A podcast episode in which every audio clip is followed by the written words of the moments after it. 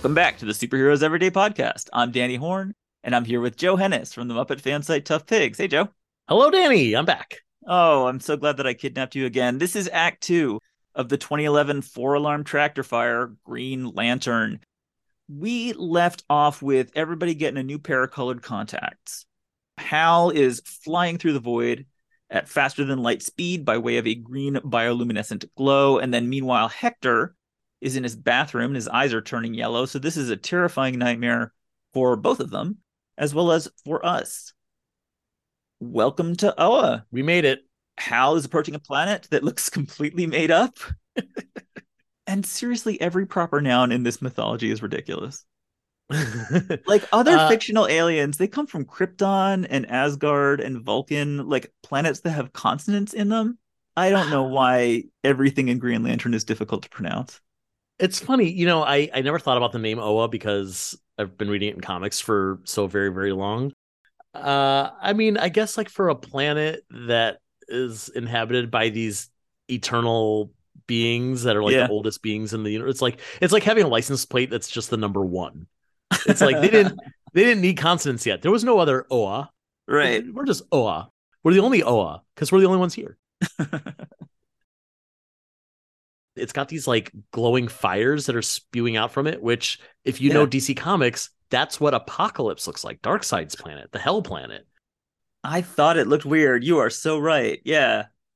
So obviously, there's no reference to Darkseid or Apokolips here. It's just supposed right. to be like it's just Green Lantern energy spewing out like like these uh, mile wide trash can fires all over the planet. but they're green, so it's cool. It feels very wasteful to me because that's Will spewing yeah. out of that. I'm not. I'm not pleased with it at all. Hal is trapped now. This seemed exciting as he was flying up, but now all of a sudden he is in some kind of like alien abduction operating theater. Wait, did it seem exciting to you? That it would have been fun if it was exciting. I think it would have been fun if it was deliberately scary, like a nightmare of oh god, I don't know what's happening to me. And instead, it's just kind of like an Uber ride taking you someplace you don't want to go.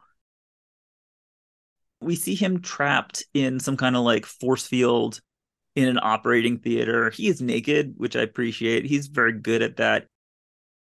Everything is is extremely CGI in this whole world, and, and he's about to put the CGI costume on. you go first. Tell me about the costume for you.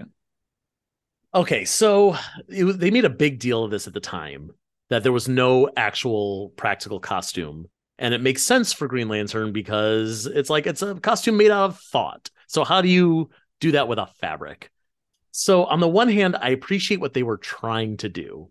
Mm-hmm. I also appreciate that, like what we saw from uh, superhero movies before and after, that they're still doing this. Is yeah. they're taking what essentially looks like because it's uh, drawn on a page. You know, it essentially looks like spandex, right?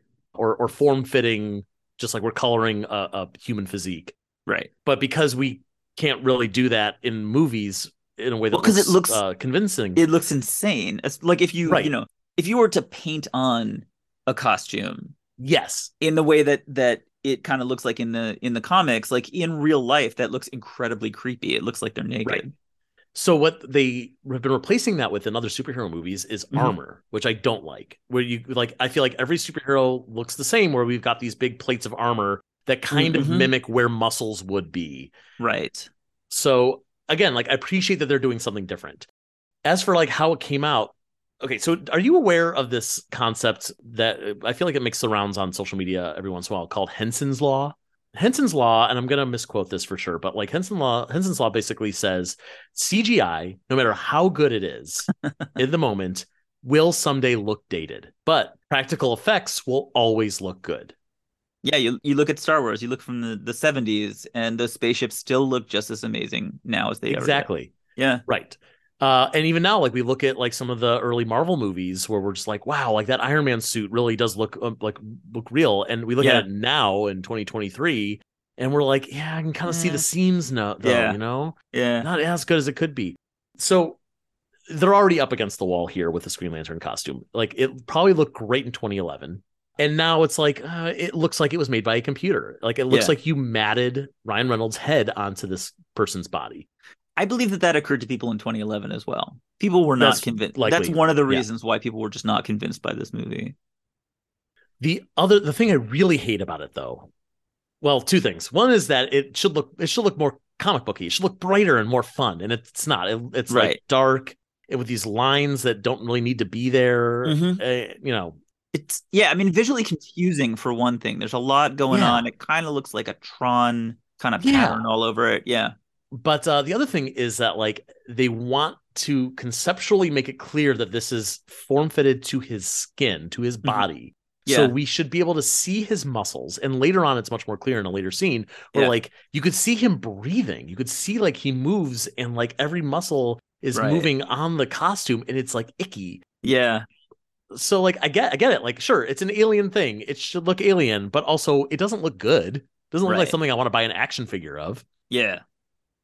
There's a, a quote I've got. it. Ryan Reynolds was at the Just for Laughs comedy festival just a couple months ago, and talked about Green Lantern. and And his explanation for what happened is this: there were just too many people spending too much money, and when there was a problem, rather than say, "Okay, let's stop spending money on special effects, let's think about character," the thinking was never there to do that. It's a very old school way of looking at things. It's just let's just keep spending our way through this, and it didn't work and i feel like that's kind of the costume is they did it and it didn't look good. And they said well we'll just keep spending money on it. And like we're going Right. to keep going down this road of spending money on it. And probably now that you say like what you just said of like well but maybe if we make it even more so like you know the that all of the striation and stuff all of that movement may have been kind of like successive iterations on somehow we're going to keep adding stuff and at some point this is going to turn cool Yeah, because I think this was a selling point for them in the movie. Yeah. I don't think it ended up being a selling point, but like I think for them it was, oh, and the costume. You gotta you gotta come see the movie. Oh, yeah, because we're doing something that. with this costume that's never been done before. right and the mask Why is he wearing a mask? and why does it look like that We see a lot of other Green Lanterns in this movie. oh yeah none of them not wear wearing masks. Sinestro doesn't wear a mask. yeah Kilowog doesn't wear a mask. no none of them do and it looks awful It does not look good. it is the worst like i don't even know how to describe to people how bad it is it is shocking to me that Yeah. they looked at that and said yeah let's just put that all over the lead actor's face I, I don't know what they could have done as a mask that would have looked good for for what it's worth. Like, I mean, the only reason he's wearing a mask is because Hal Jordan wears a mask in the comic books. yeah But And so I'm about to say something that I'm a little uncomfortable with because it's going to sound weird and judgmental physically. He has very small eyes, which is not a problem. Ryan Reynolds is a gorgeous man, but his eyes are fairly small compared to maybe other other people. And it feels like the mask accentuates that. His eyes just get lost in it. I don't know the science of it, but there's just something about his little eyes and then that, that mask kind of slapped on top of it that just makes him look super weird and vacant and not present. Hal wakes up. He is alone. Obviously, he is encased in this magical green electric spandex, and he sees himself in a mirror and he does some funny moves. And then here comes his new best friend, Obi Wan Berdobi, who is kind of like a, a Yoda Dumbledore Chick fil A type motherfucker. Hal says that he looks like a fish, which I respectfully disagree with. He has a beak. oh yeah, he is yeah. covered in chicken skin and he walks upright. This dude is a bird. He's got like a fin on his head, which is the fishy thing, and I guess he's yellow that- like a goldfish. Yeah, yeah, no, not there. He has nothing in common with a fish. His name is is Tomar-Re, so he's TR, the traveling rooster, and that is how I oh, he is. that is how Oh, I think about him. Great. But he is my favorite character. I think TR looks great, and I like Geoffrey Rush's voice. He's very expressive. I just find him completely convincing. Also, he's got an, an unbelievable rack. Did you notice this? We- yes, we see him it's sideways. like a weird posture. It's like, damn, girl, they got like Dolly Parton type shit up top, and then this Yeah. tiny little waist and these super skinny Mhm. hipster legs, and he walks on his tippy toes. I don't want to body shame an imaginary chicken or anything. I just I don't understand the science of how he stays upright. It is it is tragic. We're going to talk at the end of this about the action figures. And it turns out, no, you cannot make a Tomar-Re action figure that can actually stand. But uh, but little Tommy Ray, he's such a mensch. He doesn't really have much of a part in this. Like he he teaches Hal one thing. Everyone teaches him one thing. Yes, yeah, and then he goes away. And that's it for Tomorrow. I would have loved to see more from him. He shows up sort of Yeah. towards the end. He does some stuff, but like, but not much. And yeah, I I could have done with a ton more of him. I like him a lot, little Tommy Ray. He shows how the sights. So now here we are. Welcome to Oa, which looks like crap. it's like a mix of coral Yeah. and steel and like but also a cave and i i get it looks like it's supposed to be alien Ge- i get it. You got mm-hmm. you got me. Like Yeah. i'm fine with that. But it doesn't look like you want to buy the the the castle grayskull Oh playset hell no, of no. oa. You don't get a concept of like what anything is or where anything is. The scene i was looking at the scene where he meets Tomar-Re and like you can see in the background there's like buildings with like windows that are Yeah. lit up. So people live there but also they don't because everyone has their own home sector. I you know I paused and looked at that that first big panorama of what you see. Like problem number one is they're using like this shitty brown filter to like leach out all of the color, and it's nighttime always, which there's just like these smears of like gray clouds and then like these purple bits and whatever. It is so easy to do a night sky on an alien planet. You start with stars. You put a bunch of Right. stars up, and then like Yeah. two to three moons, and that's it. Like, Yeah. everyone knows how to do this. They've been doing it. Georges Méliès did this in 1902. How do you not know how to make an alien sky? And when you're standing in this first shot of the panorama, like you're standing there and you're looking out, it's actually really unclear whether it's organic or built. So you mentioned like the core, there's kind of like these spires, like some of this looks like it is hewn from the living rock, but then also there's a little area that looks like a little medieval village from a video game, like a lot of really low houses, and then a castle, yeah. and there's spires all over the place of all kinds. And I think probably every time somebody complained about how it looks, they were like, okay, we'll put in more spires. And there's just like little spires everywhere, all over the place. kids love spires They know? really do. Yeah. And just dark and not fun at all. It should be twinkly. But the other thing is, this is a movie called Green Lantern. Like literally in Yeah. the title, in Yeah. his name is a source of light. That's a real good point. And for specifically this Oa scene, Yeah. it should there should be light everywhere. There should be like things that are glowing, and we should see that central power battery. And Yeah, wow, what a brilliant uh, display of! But everything is so dark. And then there's the guardians who are like up in their open air citadel, just sitting on their super high stools. They love it up there. Yeah. How's the it just- weather up there, Guardian? and it just it just looks you know it's majestic because they're telling us they're informing us specifically through dialogue that it's majestic Oh, and then we we also have just before this, Tomar-Re is is try, he's explaining all the things that he already explained to us in the opening crawl. Kind of. Does he even mention the fact that they're space police?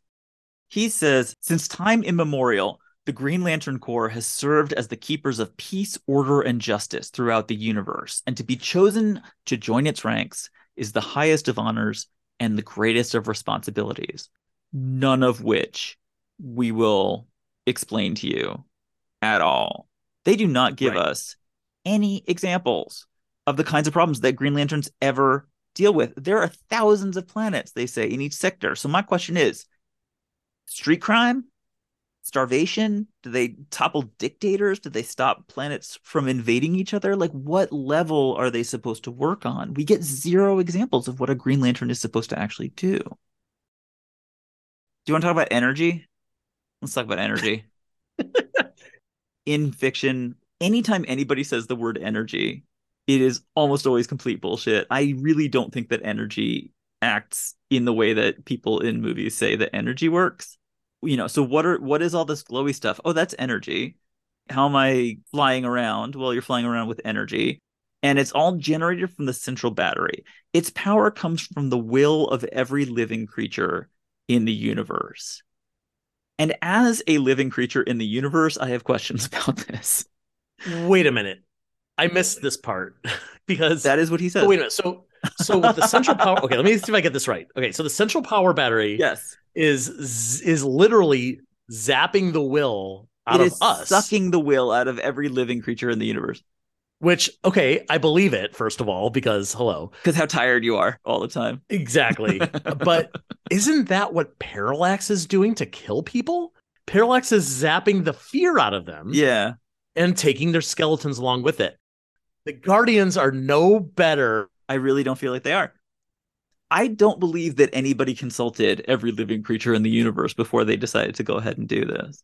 Yeah, I did not give my consent No. to fund the space police. And and look how you're using it, just flying around with it. I pay my taxes. Screw this. I don't want you doing all that. Staff meeting over at, over at Sinestro's place. He's holding some kind of like big pep rally. It's a huge dark valley with an enormous stone ring in it, I guess. It's really hard to say like what what any of these structures are. But all 3600 or what is it now? We've lost four. This what 3596 lanterns. We've lost three because one of them was Abin Sur, who was replaced by Hal. Oh, you're right. Okay, well, yeah. So it's possibly it's possible that there's like four versions. There's like three other Hal Jordans who are there from different planets, different losers True. who don't have their own movie. And so Hal and Tommy Ray go and and join folks, and it's basically like a bunch of barflies from the Mos Eisley Cantina. There's a big red flying jellyfish. There is a squashed green monster with one huge eye. There's a spider one and a and a hornet one and one that's made out of rocks and a little hunched over goblin guy. It's very like diversity, equity, and inclusion over at Sinestros. And I understand from the toys that some of these are actual characters from the from the comics. Yeah. Almost all of them are. And that's the thing is like because there's been years and years of Green Lantern comics and I think writers and artists like to get really creative because you can with these Yeah. these Aliens. different species. Yeah. We end up with a lot of them who are like, yeah, like that's like that that hornet looking guy, like Yeah. that's Bzzd.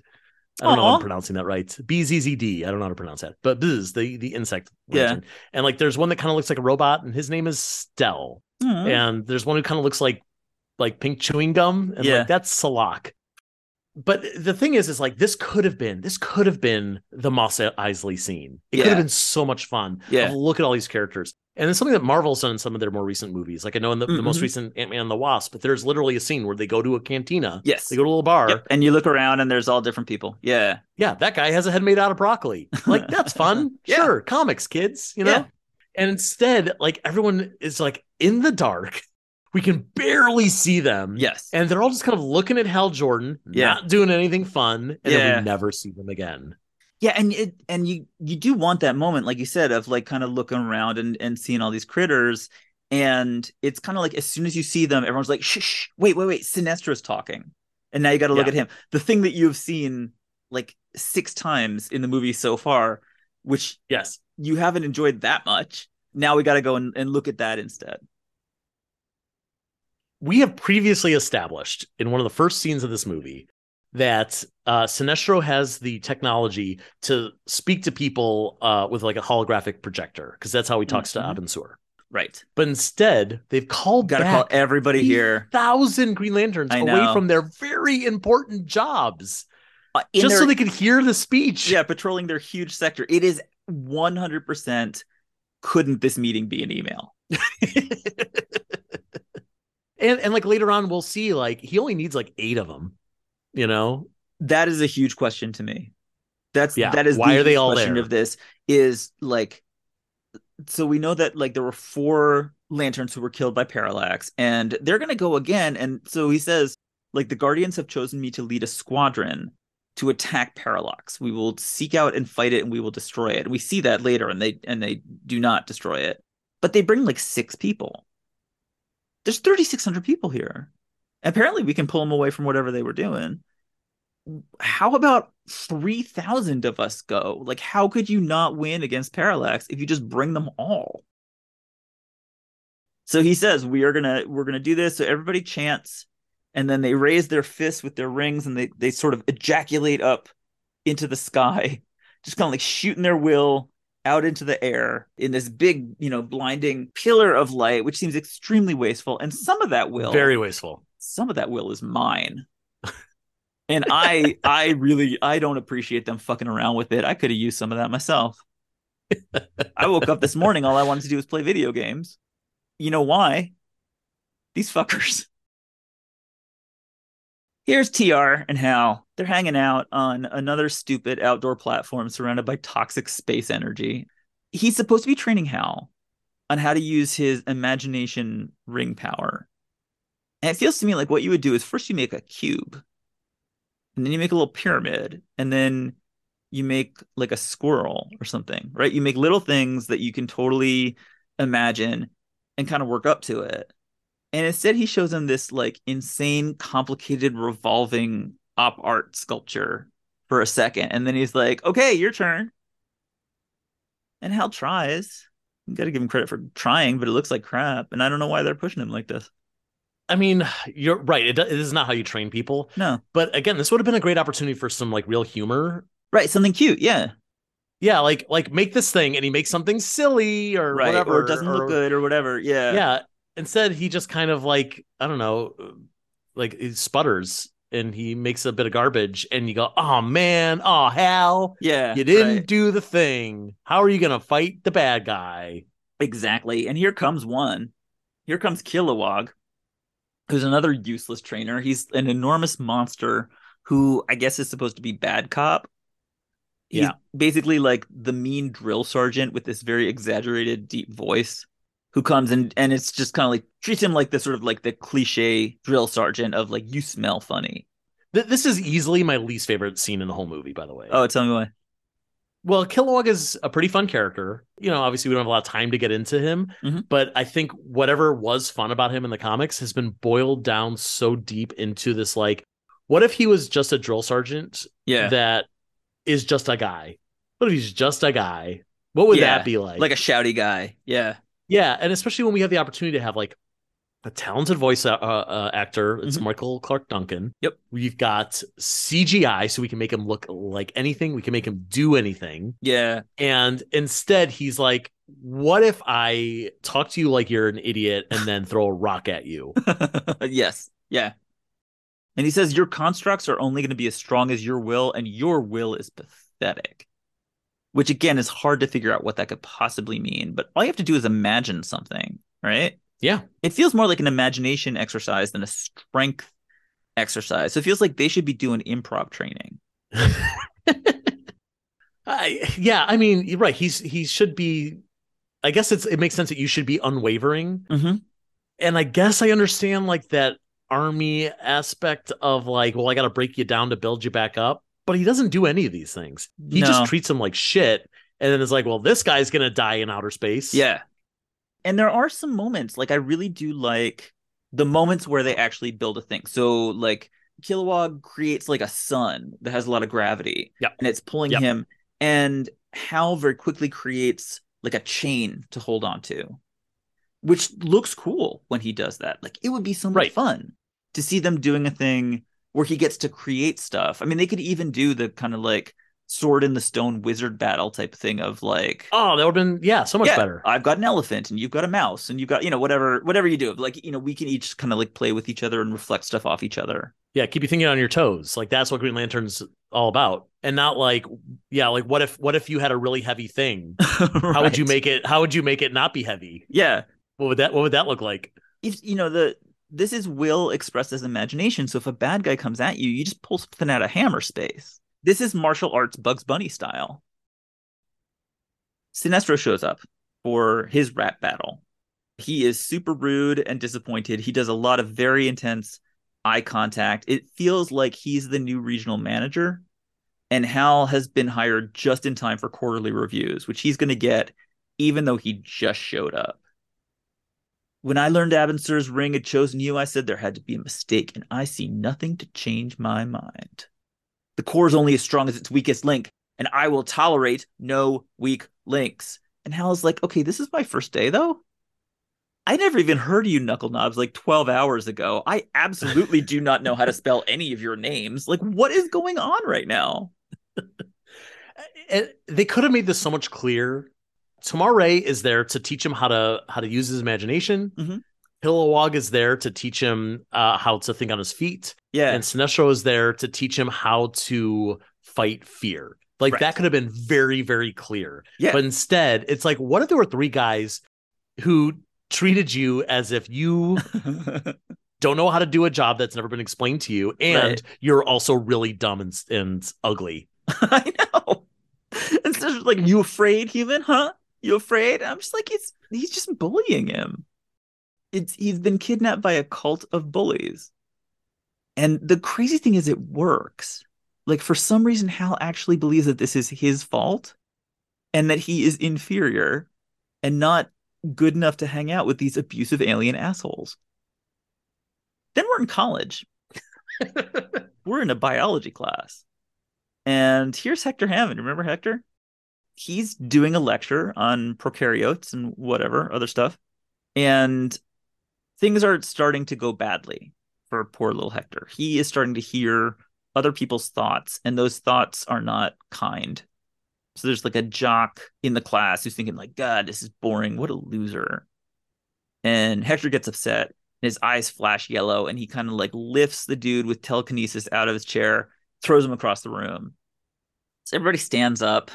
Class is populated by superhero movie bystanders. They just saw something terrifying and inexplicable, and they just stand there and look at him. And he uh, he walks out, and he goes to his little lab where he takes a sample of his own blood, and he finds out that it's got yellow stuff in it. oh no, yellow stuff. oh no, there's yellow stuff in my blood. He's got Gatorade in there. Yeah, you would you would find that you would find that upsetting, I believe. And then he goes and sees his dad, who it turns out is the senator from earlier in the film. It's Tim Robbins. It's amazing, by the way, that there are these two characters that we're just now finding out are are related, Related to each They're other. Yep. father and son. Yeah. And there's more. This guy has more relationships that we aren't going to find out about for a, another little minute. And like in the scene, he he like you know Hector Hammond can read his dad's thoughts, Mm-hmm. and his dad's thinking like, oh, he he's wasting his life away. Yeah, His college professor son, he's got a great job I know. doing what he loves. I do not understand fathers and children in, no. in superhero movies are very complicated. And he's just got the alien autopsy records. So he calls him in and opens a safe. He calls Hector into his office. He opens a safe in his a wall safe in his office. And he just pulls out the record for the alien autopsy. And he's just like waving it around.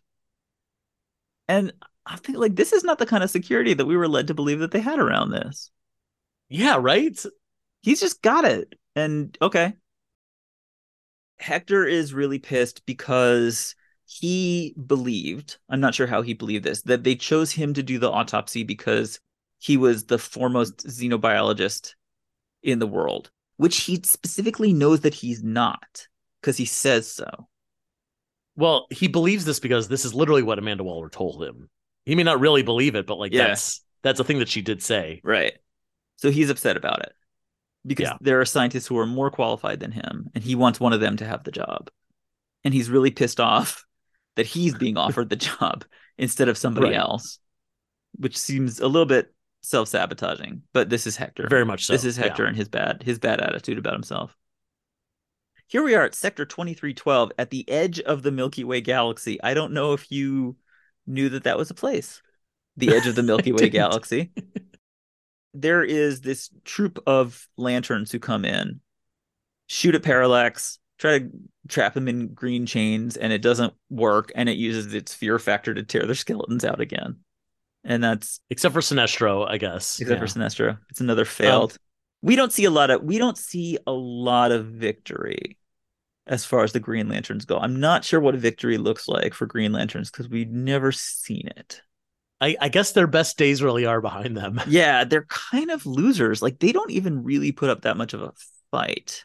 Maybe if they were better trained by people who knew how to train Green Lanterns. It's possible that these people are just it's just a whole bunch of idiots. Sinestro says these were our finest warriors. He's back at the Science Council and he claims that these are the fi- finest warriors, so fine. And he says, We've tracked its trajectory. Parallax is headed straight here. Tell me what you know about Parallax. And apparently, they have been withholding information before he went out on this because fucking science councils. So they tell him finally, they explain to him, Will has always been our sole weapon, but we've been kind of wondering if maybe we should expand our product offering and include fear. But the power of fear is too unpredictable. The chance of corruption is too great. And so we decided against it, except for one dude who entered the forbidden chamber. So now we find out there's a forbidden chamber that's just full of fear. That's somewhere in their in their space place. And this guy, his intentions were pure, but he was consumed by the yellow power of fear and became the very evil that he wished to destroy. And my question for him what was the step two for his plan? Besides just like walking straight into the yellow, glowy fear stuff and letting him turn him into a giant smoke monster. This is why you always need a spotter. well, it's also like this is clear that like the movie does not know how to explain what energy is or uh, like what harnessing it and using it means. Yeah. Even if it's like, look, we've got this magical green stuff that makes us that makes it so we can create anything mm-hmm. with these magic rings. Yeah. What if we could do that in a second color? That's all it is. It's just more of the same. Well, he becomes parallax, and that sounds to me like a dishwasher detergent, or or uh, you know, for a washing machine. Like he became all temperature cheer with parallax. Gets your whites whiter and your brights brighter. This lantern turned into some scary monster, and the other lanterns are like, "We gotta give him a cool name, though. what are we gonna What are we gonna call him now? You know what sound cool? Parallax. Parallax. They're all like, "Yeah, parallax." it is a cool. Abin Sur was supposed to imprison him in the Lost Sector, but unfortunately, we forgot where that was. we lost it, and we couldn't find it. It was here like a minute ago. and so Sinestro has a great idea, which is we must harness our enemy's power to fight him and fight fear with fear. We must forge a yellow ring. As like we just told you a whole story 10 seconds ago about how that's not the right answer. Were you not listening? The other thing is is that they know the thing that can defeat a Green Lantern is fear. Yeah. So wouldn't the solution be well we got to find the thing that that defeats fear. It's obviously not green, it's something else. Oh, do you think it's like a rock paper scissors kind of deal? Yes, I Where do. like there's something right, fear can defeat will and then scissors can cut fear. The problem is when we get back to Earth, Earth is just as tiresome as space was because now this is the party scene. We go jump. We jump right into a friggin' party. Yeah, into a big. They fancy... are. This movie is terrible with segues. and now we're at a party. Why not? How do we get here? What's a party for? Who cares? Have a drink. It's a big fancy dress up party where everyone's like drinking champagne and they all got like jewelry on and stuff. This is, it turns out, a big open air party for Ferris Airlines, which is the company that Hal and Carol work for. And it turns out is Carol is the daughter of the guy who owns the company. So this is a very nepotism movie. There's a lot of fathers walking around in this movie. That's a good point. I all three of our main characters, I guess, Yes. uh, uh, or human main characters at least, uh, all only have jobs because of their fathers. Yes. Yeah, there's a lot of nepo drama in this movie for Yeah. sure. And so Hector's there and Hal is there and they stand next to each other and it turns out that they know each other, which we didn't know. There is in fact That was such a shock to me. there's a whole history between all of these people that we're just finding out about at the end of act 2. My favorite thing about it is like how casual it is. Yeah. Like, oh, hey, man. Yeah. Yeah. Oh, how hey, you doing? hey, there's that Yeah, guy and I know. Yeah, and then the senator walks up, which seemed like it was like a different plot line. He's like, "Hey, Hal," and he said, "Oh, I'm so happy to see you. You're like family. Like they really know each other. These people all grew up Yeah. together." And it turns out that Carol, he knows Carol too. Like apparently, the three of them knew each other as kids. The senator is basically a pioneer in family cruelty. He's he's an innovator and a disruptor, and he just keeps coming up with new ways to humiliate his terrible son. And so he's like specifically pointedly walking up to Hal, who does nothing but crash planes, and says, like, oh, Hal, there are thinkers in the world and there are doers, and you're one of the doers. Just to make Hector feel bad. And then Hal sees Carol in just the most amazingly a drop dead dress, shows a lot of skin, congratulates her on getting the contract. And so I'm looking at her and I'm trying to make the calculation about like which Carol is this? And it looks to me like Carol number two, who is the business Carol who has kind of now an okay relationship with him. But this is not Carol three, who's like, let's go, you know, we're gonna go on a date. Oh yeah, yeah, no, it's definitely not Carol three. This yeah, is Carol she'll, two, She'll show sure. up soon. Yeah. Yeah, this is Carol. two. Um, my favorite thing about this scene is that Hal's like, Carol, how'd you how'd you get the contract? And she goes, Oh, well, I just pointed out the fact that the only reason uh, that you won is because you broke the rules of engagement. That's what Hal said when they tried to fire him. He's like, Well, the only reason I won is because I broke the rules of engagement. He's the one who said it. yeah, that is true. And she's like, Well, I just pointed out the thing that you already said. this and they yeah. gave me seven billion dollars. Yeah. All right. That's great. Senator makes a little speech, brings Carol up on stage, says that Carol and Hal give him hope for the future. Hector approaches Carol, and so now they're going to do a thing, and he has a very, it feels like ec- a very economical moment actually, where he walks up to her and she gives him a hug, and he like closes his eyes and smells her, and it's like in this super creepy way. That's like okay, and now we understand kind of what that relationship is. Senator takes off in a helicopter. Bye, Senator. Um, and so Hector now uses his new yellow CGI mind powers to explode a beer tap that kind of like busts. I don't know how this happens, but like busts like a fire hydrant and flies up into the air and hits the helicopter, like the tail of the helicopter where the engine is, I guess. Uh, yeah, I don't know how helicopters work, man. I don't know. If you think that that doesn't sound like enough to make a helicopter crash, then I am with you on that. I don't think so either. I guess like the like, helicopters have that one little blade on the tail. And if you mess with that for a hot second, We're in a tailspin. We can't control the thing. We're gonna crash into a thing. I don't know. So here's the helicopter's kind of spinning around, and everybody can see that it's about to crash. And here are just more superhero movie bystanders, just kind of like standing there looking up at this obviously dangerous situation. If there was a giant rotor blade, helicopter blade, like Right spinning, Yeah, that would seem like it might at some point head directly fall out toward of the me. sky. Yeah, I'm getting the fuck out of there. not these people. Don't They wait. wait for for Green Lantern. Just go. These are these are superhero movie New Yorkers who have managed to to come to Coast City, and all they do is look up.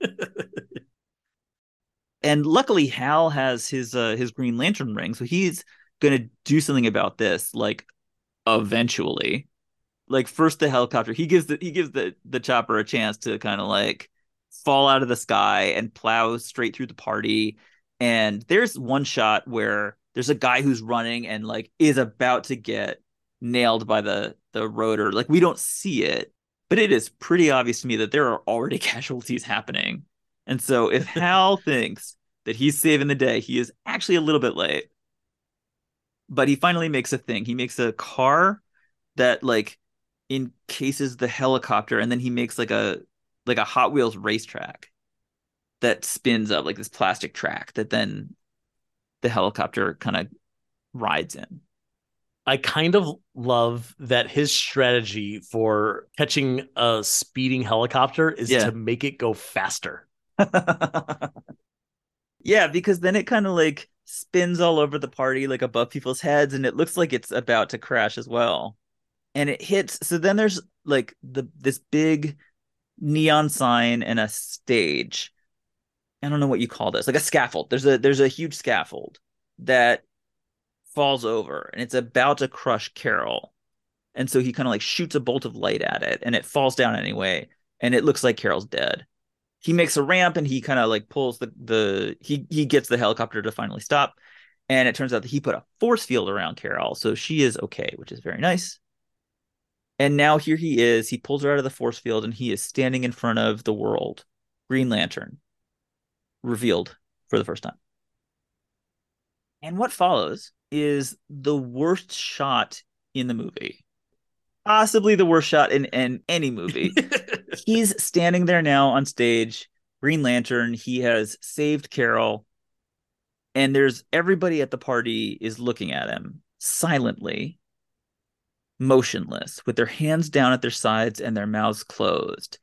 You get a shot of just more than a hundred people all over the place who are standing in exactly each of them is standing in exactly the same way of just like stock still staring at him like children of the corn it's insane like it mu- you can see them in the background too in several shots we're still doing that I mean, uh, it seemed to me like this was the kind of shot where the director was like, "All right, everyone, like you're in your places, great. Um, yeah, just hang tight for for like a minute while we set up the next thing." And they turn on the camera and they're like, "We got it."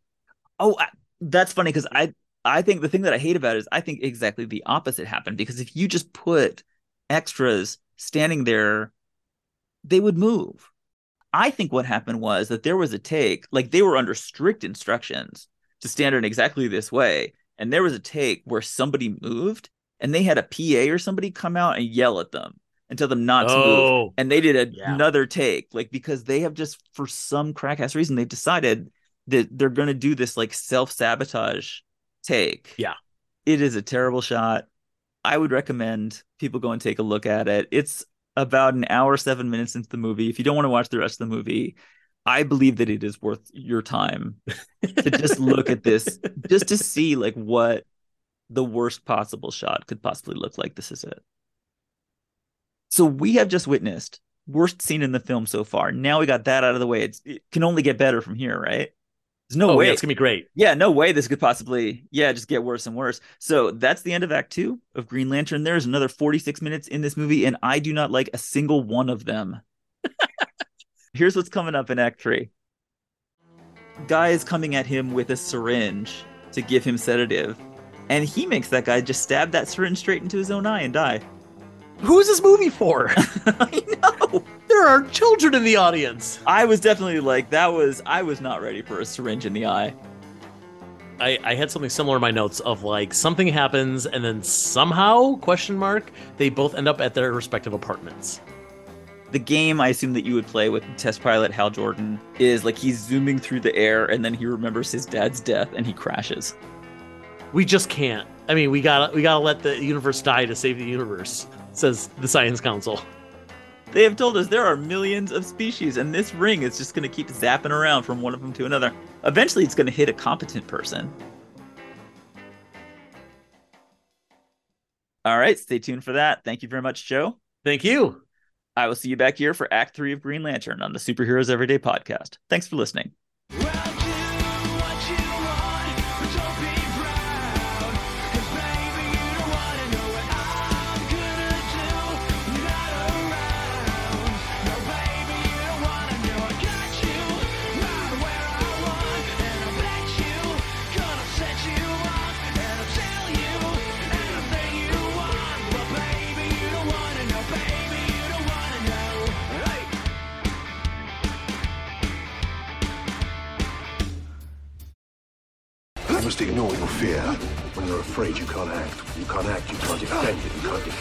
Die.